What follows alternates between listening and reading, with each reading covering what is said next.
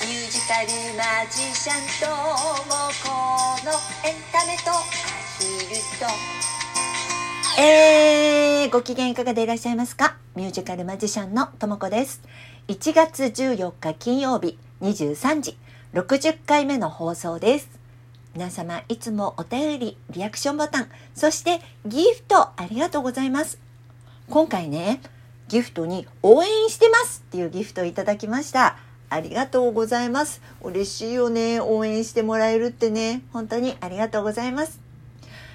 それにしてもさ、もう想定はしてたんだけど、第6波来ちゃいましたね。すごいことになってますよ。おみちゃんです、おみちゃん。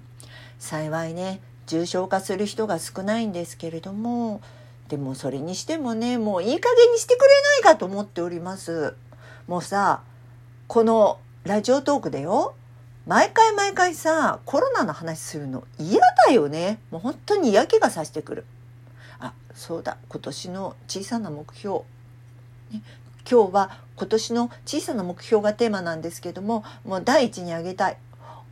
コロナの話、なるべくしないようにするっていうのを目標に挙げたいと思います。さて、もうね、どうにもならないので、ちょっとやけくそ気味ではありますけれども、今週のともこニュースをちょっと話してみたいと思います。まあ、今週さ、連休があったじゃないですか。まあ、どこにもね、行くことができなかったので、まあ、うちにこもっていたんですけれども、まあ、私ね、何してたかっていうと、実はいろんな方に連絡しまくっていました。ほら、あの、先週皆さん覚えてます？私ね、大きな目標言ったでしょ？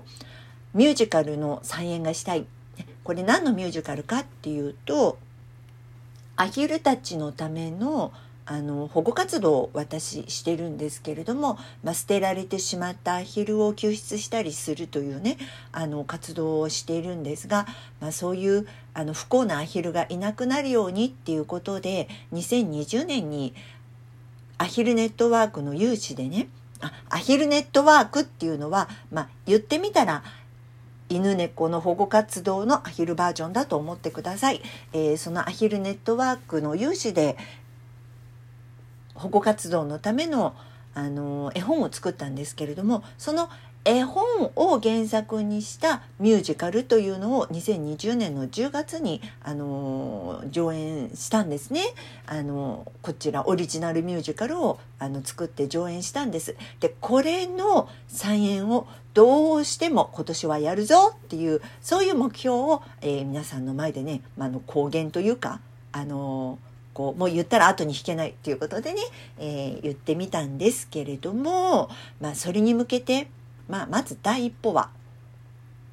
どうしたらいいのかということをね私一人じゃ何もできないので初演の時に、えー共演していただいた方たちあのー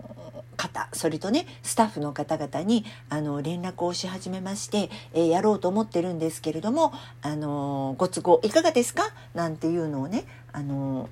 連絡しまくっておりました。でまあ一番の問題って、まあ、何かっていうと資金なんですよ。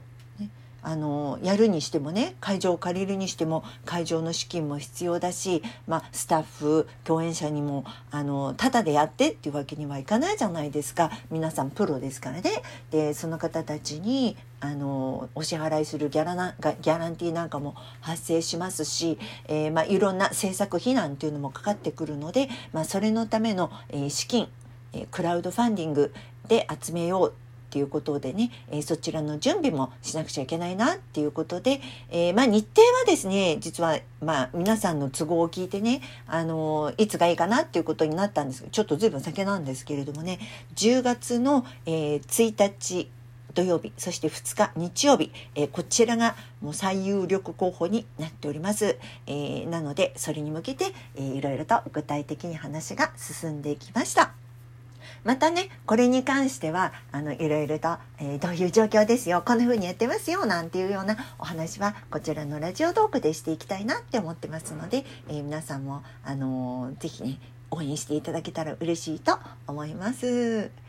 えー、ということで今日も今週はね私そんな風にちょっとバタバタしておりましたけれども続いては今週のテーマいってみましょう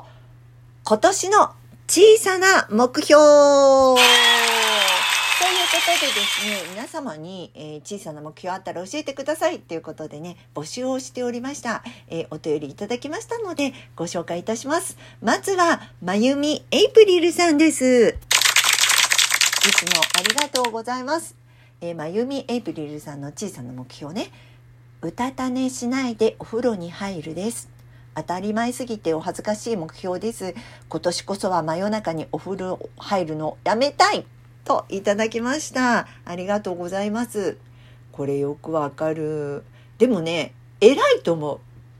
まゆみエイプリルさん。うたた寝しても、あの、夜、夜中にお風呂入ってるんでしょ？私なんかね、ひどいよ。もうね、入るのやめちゃうもん。偉いと思います。なんだかんだしてるとさ、気が付くとほんと1時とか2時になっちゃうんだよね。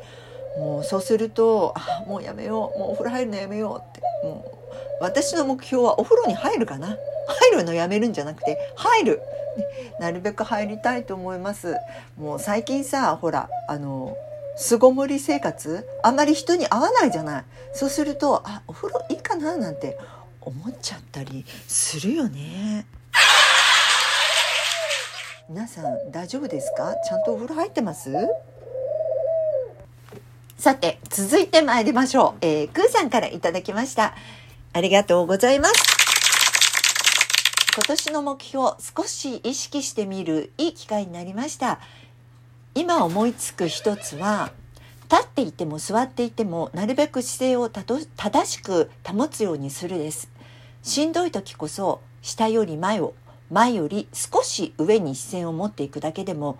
肺が広がって深呼吸しやすくなっていろんなものが自然と見えて心も体も落ち着いてきて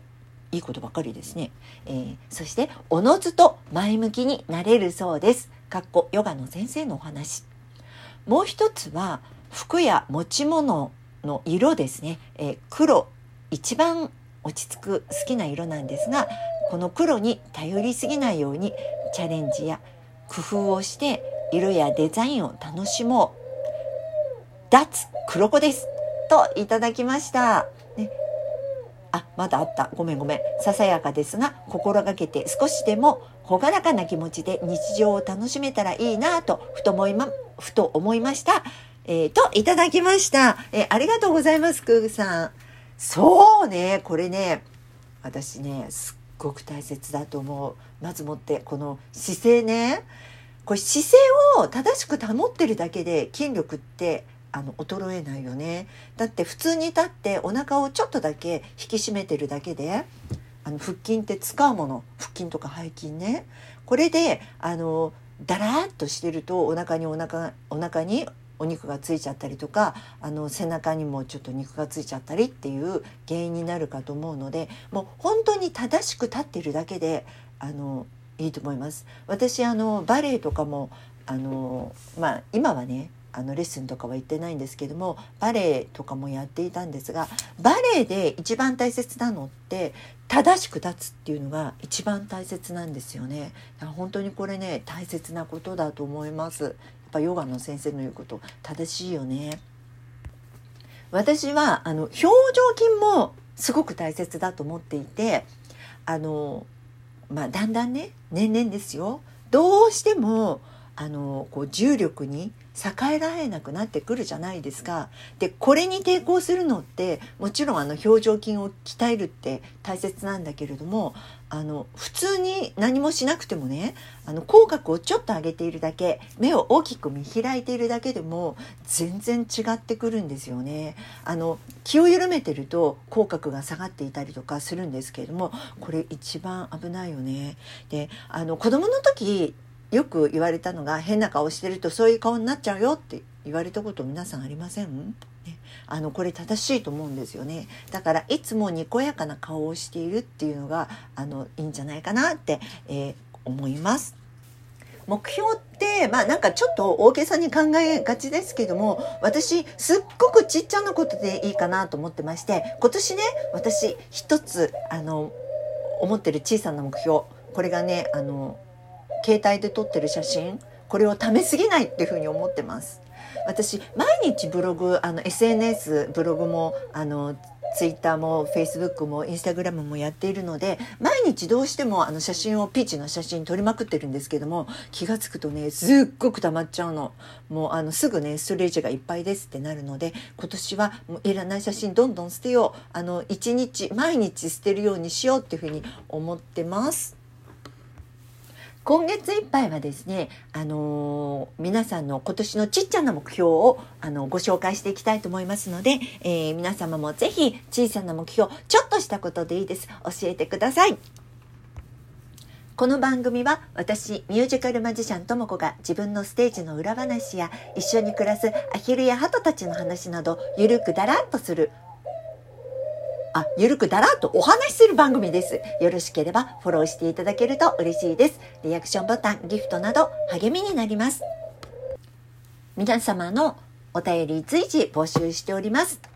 また、ミュージカルマジシャンともこの公式 LINE アカウント、お友達追加していただけると、ラジオトークのお知らせや YouTube のアップ情報など、最新情報をお知らせしております。詳しくは、このラジオトークの説明欄に載せてますので、ご覧いただけると嬉しいです。えー、ということでね、皆さん、ちっちゃな目標ですよ。大きく、あ、でも大きな目標もいいよ。あの皆さんの今年の目標、ちっちゃくても大きくても大丈夫ですから、ぜひお寄せください。またご紹介したいと思います。えー、来週はですね、そうだ、クラウドファンディングのお話もちょっとしてみようかなと思います。皆さん、クラウドファンディングってご存知ですかね？えー、ということで、お相手はミュージカルマジシャンともこでした。